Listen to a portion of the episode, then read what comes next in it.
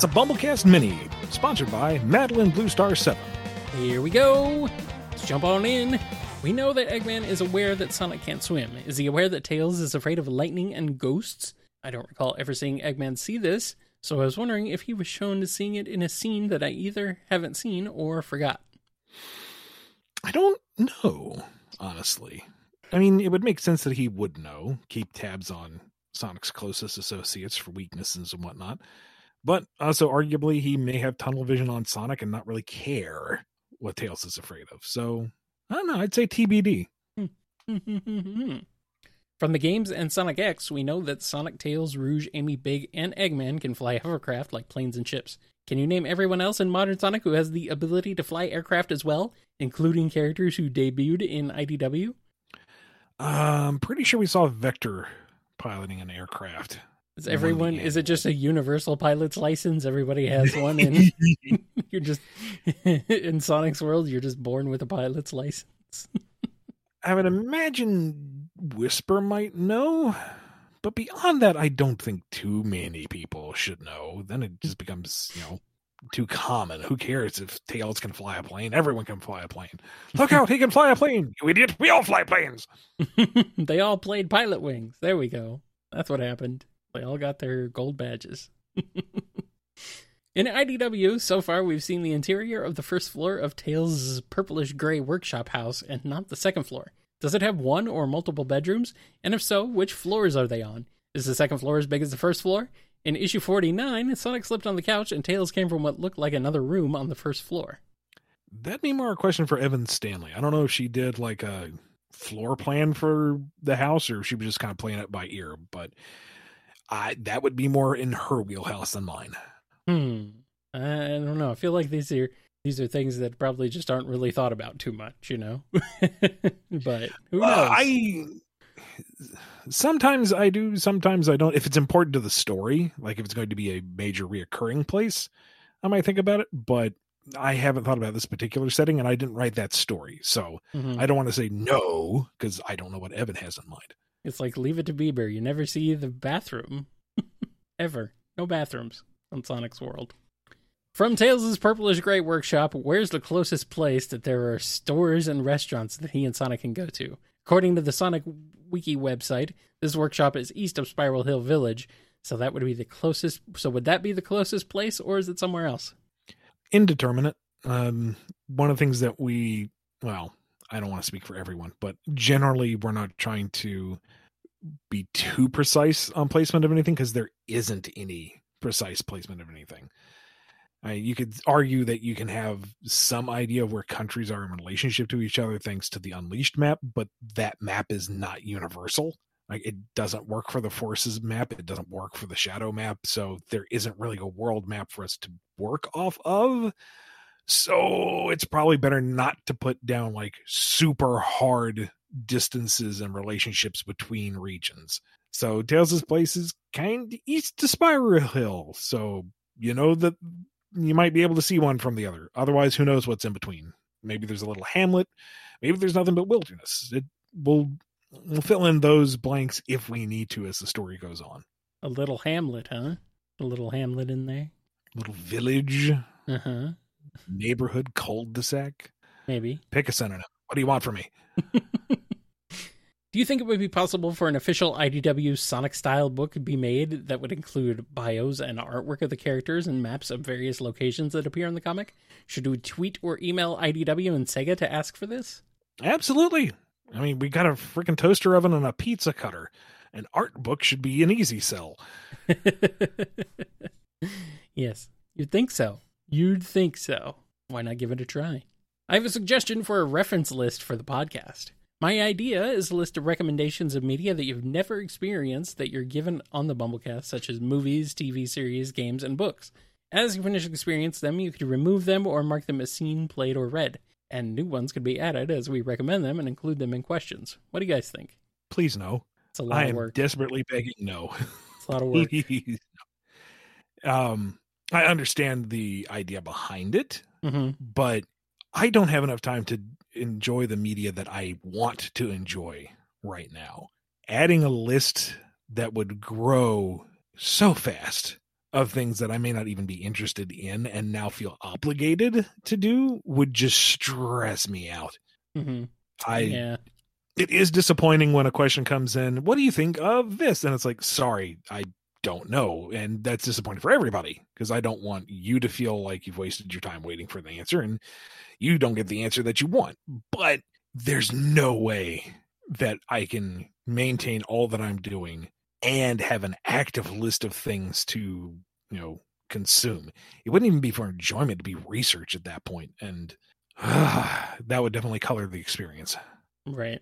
What are some of your guys' favorite moments in Sonic Boom, such as she- scenes, jokes, one-liners, etc.? Some of my favorite moments are the serious moments in The Sidekick, Deuterino Bro Guy from Blue with Envy, uh, Eggman on Sonic's answering machine in Guilt Tripping, and Tails is singing karaoke in Anything You Can Do, I Can Do Worser. Um, most of my favorite stuff came from season two, like the gag about putting the baby in the blender, or you know, Knuckles talking about how you have to take down the biggest one in the yard. Knuckles, that's prison. Only if you let it be. I mean, pretty much anytime Knuckles Knuckles in court with him against himself. Feminist Knuckles also is very funny. Knuckles constantly getting exploded. That's also a good uh, one. doing the road trip, the as the boy band for Oh. the second time. Yes, yes, And they, yeah. they pick up that creepy guy and like, What were you doing there? Standing on the road there, lists the stranger. Biding my time. That's funny.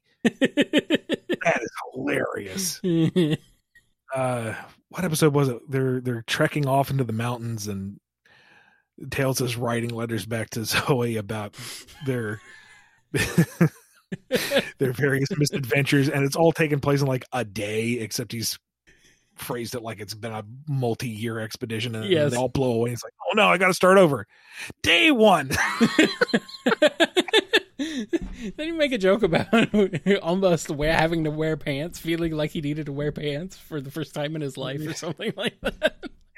it was cold enough, I almost needed to wear pants.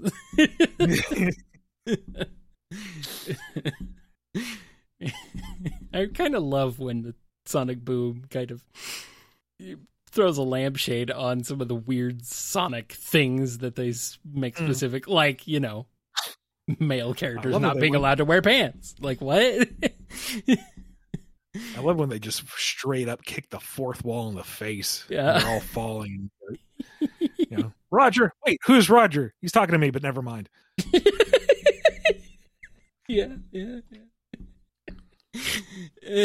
What is it? He's he's going to his like his inner self, his inner mind palettes, and it keeps going layer by layer, and it's just him in a Sonic costume throwing out the trash. Whoops, too far. God, this show. Oh. so dumb. I love it. Man, freaking sticks. Just, just sticks. Like, best moments, just sticks. Pretty much. It's just, it's just something about her, you know? Something about her. All right, here's another question from Madeline. At the end of the episode of Sonic Boom, anything you can do, I can do worser. Sonic says to Tails, Oh, there's just one more thing, before Tails sings karaoke. This line reminds me of the iconic recurring quote from Columbo in the TV show of the same name, as he says the same thing. I was wondering, is this a reference to Columbo from you, Ian? I was also originally going to ask if you guys have seen Columbo in this question, but an answer from a recent episode of the Momocast answered it when you guys answered a question about Vector and Columbo. It's one of the best live action shows of all time and has aged well. I've been watching it with my parents since I was a kid, and they also grew up watching it. Uh, I'm not sure because my script was edited by the writing team after I sent it in. That might have been a Bill Freiberger joke. I'm not sure. I didn't write it, but you know it works. And if that is meant to be a reference, haha. If not, mm, whatever. It still makes sense in the context of the scene. Um, speaking of Columbo, though, uh, this person is not affiliated with me, but I was so charmed by that, I'm giving them a shout out anyway. Uh, Joe Chouinard, I believe is how it's pronounced. Uh, they're on Twitter at Joe C H O U I. Joe uh, Joe Shao Shaoi. I don't know. Um, they are a webcomic writer and artist, and they did an absolutely brilliant Columbo Frasier crossover that oh boy, it is a it is immaculate, Kyle. Sounds- It is perfect. I've not seen this, and it already sounds incredible just by. just by It is nothing short it. of genius. Oh man, So go to go to I mean their artwork and their sense of humor is fantastic anyway, so you should check them out. But that Columbo Frasier crossover comic is oh my god. It's just great. God, that just sounds amazing. I love some Columbo. I need to. I need to go back to it though. It's been a very long time. I don't think I've really watched it since I was a kid, but yeah, yeah, it's it was fun. Next up, in the Sonic Boom TV series, we know that the Boom crew, Eggman, and the other people in the population live on islands in the ocean and have lived there for a while. We've seen the Boom crew leave the island in the Boom video games, some episodes of the show, and when Sticks traveled through dimensions in the Worlds Unite event in the Archie comics. I wonder what other locations there could be on the entire planet in the Boom universe, and I headcanon that there could be large cities, metropolitan areas, and continents like in modern Sonic. What areas do you guys think could be across the planet? And if Boom had continued, what areas would you have wanted to see? I imagine it's the Wind Waker planet, and it's all just water. Yeah.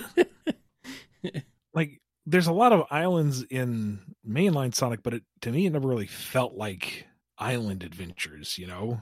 Part of that was the limitations of what they could portray at the time, but like Boom actually felt like, oh, it's a bunch of islands. And I kind of like that for something different. Yeah. Um, in general, I like Boom was different, and I wish they were able. I wish they'd been allowed to lean into that even more. So you know, more ancient cities and relics, and you know, maybe not have traditional city settings. Maybe keep it largely rustic, and that Eggman is the most advanced tech planet wide. Or play it for the joke, and there's actually some supercontinent that's hyper advanced, and Eggman is just somebody out in the boonies who can barely even compete. I mean, that'd be funny too. It, whatever works for the joke with Boom, you know? Whatever's funniest. Yes, yes. Always whatever's funniest with Boom. You know, maybe they decide to go exploring. They're tired of dealing with Eggman's noise and all the jerks in Hedgehog Village, so they just get on a boat and they sail north. And they sail and they sail and they ri- arrive right back on the island. Wait a minute. Okay, no, we're going to go east this time. East, east, east. They fit the west coast. What do you mean we're the only thing out here? it's like a video game where you get to the edge of the map and it just loops right back to the other side. uh, boy, that's a good one. That's a good one. If Sonic and Tails got transported to the world of Toy Story during a time between the second and fourth Toy Story movies and transformed into toys, how would they feel about it? Would it differ with modern and boom Sonic and Tails? I feel like it would depend on the age of the kids that they were played with, like the situation with the caterpillar and butter- butterfly rooms in Toy Story 3. It would be heartwarming to see them see the world through Woody and his friends' eyes. I imagine Sonic and Tails saying something like, Wait, we're actually real animal people, and Woody and friends helping them get back to their world. Also, there's a Toy Story mod for Sonic Generations of Sonic is the size of a toy in Andy's room. That's cool. You can find it on YouTube. That sounds kind of funny. This is the most oddly specific question I think we've ever gotten, and it's more or less a fanfic pitch, Sorta. but it's also perfectly safe. So Yeah, because this is probably never going to happen. Most likely this never. is throwing me for a loop. This is a, this is we're in uncharted territory. I've sailed north and east, and I've wound back at the island again. Ah. uh oh.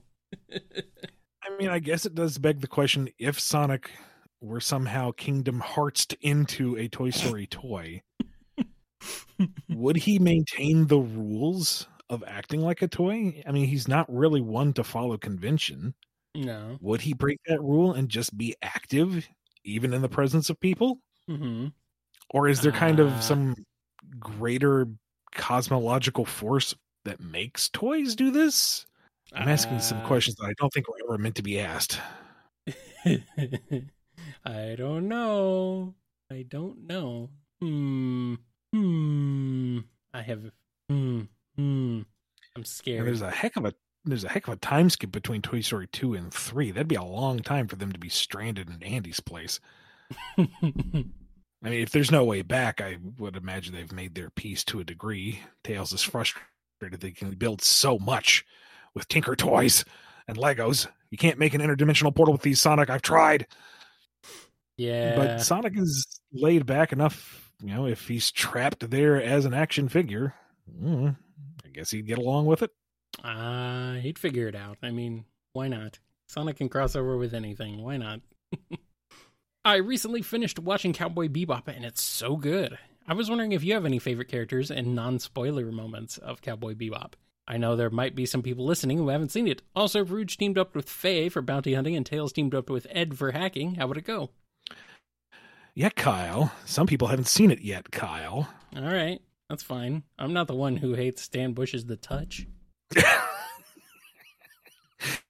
is going to be a thing now, is it? Oh, it absolutely is. That's okay. Yeah. We can still get. along. You can still run with us. I see passion in your eyes. Anyway, I'm not saying that's a bad song. That's a fantastic song. But come on, it's not The Touch. well, it just gives me an excuse to break into song every time. But we are getting away from the point. We are. Madeline has asked this question. We truly are. Yes. Uh, God, I like everybody in the show. Like everybody's endearing and charming and engaging to some degree or another. I mean, Vicious is more of a trope than a character when you really get down to it, but he's still an effective narrative device. Um, the nuance and the depth that you get with repeated viewings of each character and their personal struggles is heartbreaking and just get your claws into you every time. I, I can't pick one, character. I love the show top to bottom. It's just it, it's great. Even even all of like the ancillary characters, the the bounties they're after, the the three old men that keep showing up, they're all great. All of it, every single bit of it, though. mm. I mean, sure, Feng Shui Boogie Woogie is not the best episode, but when that is your low mark, come on, man. Um, Rouge and Faye taking out a bounty together would be just another excellent episode. Just the two of them kind of snarking at each other, and then you know there's a lot of friction and they don't want to work together, but then something happens and they have to work and they're perfectly coordinated and they're completely badass the entire time. I want to see this animated now. Um, Ed would be a handful for anybody, including Tails. But I think he's pleasant enough and even keel enough that he'd be able to work with her to accomplish whatever goal they were doing and be incredibly impressed with her prowess. Yeah, I I need to I need to get on that at some point. I, I'll get to it. I'll get to it. Do you guys have any voice actors in mind to play Surge, Kit, Tangle, Whisper, and Starline? For Surge, I think that Erica Mendez's Ryuko Matoi from Kill La Kill would be perfect, while a mix of this and Erica's cheerier roles would fit Tangle. I also imagine Grey Delisle's voice as Vicky from the Pa- Fairly Odd Parents, fitting Surge. They're both unhinged and kind of have a similar color scheme too. For Kit, I think Cathy Weseluck's uh, Spike the Dragon from My Little Pony would suit him. For Whisper, I imagine Stephanie Sheh, who has played a lot of soft voice characters, and I think that Weird Al would be amazing as Starline. uh, yeah, could work. I'm not going to argue you're wrong on that last one. It would be amazing. Yeah. It's not the first thing that comes to mind for me. No, But not quite. It would be amazing. yes. he could pull it off. Hmm. It would be a very different Starline from at least what I'm used to and what from what you've portrayed him as. But uh I think it would be very different from what everyone expected. yeah, But yeah. it would be amazing. yes. So, Mhm. uh I don't know about Cathy's spike for Kit. It something about that tone of voice just doesn't click for me, but this is me going off of my memory of her portrayal and, you know, thinking exclusively of that rendition. Like I know they all have range. They can take that core voice and manipulate it up and down and Yeah. massage it through the presentation. Um, I will say, trying to draw parallel between Vicky and Surge. Ah, I'm not hearing it myself. Vicky's too shrill in my mind for Surge. Grey Surge Delisle, had- it, Grey Delisle in general would probably be a good fit for Surge in some way. I mean, she is also yeah, yeah, yeah, yeah. Just- Azula, and you know, she has a lot of range. She could do, she could figure something out. But Yeah. I don't think it would be quite any of her existing characters that I can think of, at least. Um, yeah. Hmm. I don't have any good alternate suggestions because I'm terrible with voice actors, but um, that's my two cents. Well, we've talked before. I I can imagine as um, I can imagine Whisper's voice being maybe uh, being Ashley Johnson. I think she could pull off sort of that um, raspy whisper ish voice. You know, it's a Hmm. bit of an understated, but also ability to just get real like real emotional. I think it could work. I think she could pull it off. Um, that's that's really about it. But we've talked about this before, and so there's there's definitely a lot of possibilities there. So if you have any suggestions, leave them in the comments. Ian, if you're able to say, I was wondering what Sega has notes on for the state of the Babylon Rogues relationship with the cast. I feel like they are meant to be troublesome antiheroes, but not true villains. Could the Babylon Rogues change at all and become more like reformed friends? We've seen in the IDW comics that it varies. Sometimes they can still cause trouble, and sometimes they hang out. Despite Whisper being skeptical, they were welcome to attend the party at Spiral Hill after the metal virus ended. The three will cooperate with Sonic and the others when it benefits themselves, so they haven't changed much. Jet tried to get Whisper to become a Babylon rogue, only for his benefit. Is Wave still a bully to Tails, or could we see her change her ways in the future as well? I haven't received any direct uh, correspondence concerning them, but we haven't used them a ton, and I think I'm when I've worked with them, they're within the range of what they expect, and that's they're antagonists. They're not world-ending antagonists. They're not life-threatening, but they're jerks, Mhm. and I hope they stay that way. You know, Sonic needs to have adversaries in a range. They can't always be big-time enemies like Doctor Eggman. There may be And a it's one of the reasons. couple steps above rough and tumble, you know? Yeah, yeah, A little more sure. threat, way, a little more, more thre- little more threatening, but you know, not like world ending, But they're not going to be like not global. they're not going to be a threat like Rough and Tumble are, who are you know readily bodily harm levels of threat. They're more of a inconvenience, a nuisance, a if you ha- if you enter a race with them, you know you're going to come away come away with some bruises. It's there. It's a little more than rivalry, but it's not much further than that hmm and I like that. It it gives us some room within the greater cast to have conflict that isn't boiled down to save the world or save the lives, you know? yeah. So yeah, Wave is still going to bully Tails. Storm's always going to be picking a fight with Knuckles. Jet is always going to be trying to show up Sonic, and I like that. I'm good with that. Yeah, yeah, makes sense. As the Sonic community has seen, Sega's mandates on the characterization of Shadow have been criticized for a while now. Sega seems to be preferring that he acts extremely hostile and stubborn as of late in the IDW comics, more than how he's usually portrayed in the games.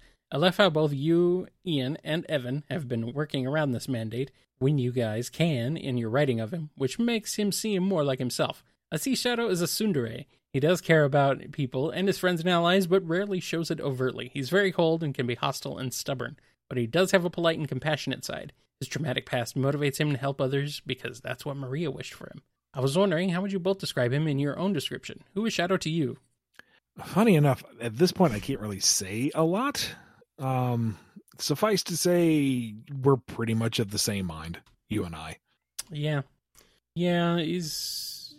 I, I don't know how I feel about Shadow, honestly. Well, you wish he was dead. Well, mostly for plot reasons, but if we have to have him, if we do have to have him, then I kind of like the way you portrayed him in Archie more than anything. He's he kind of started out as a jerk, but then he kind of he warmed up, and then you know Team Dark actually was a thing in Archie for one, and that was nice. And yeah, I I don't know, but eh, he's all right. he could be better though. And our last question What are your guys' favorite Halloween themed movies and or shows? Some of mine are the live action Addams Family movies from the 90s and Sonic's Night of the Werehog. Yeah, Night of the Werehog is great. the live action Addams Family movies are uh, outstanding.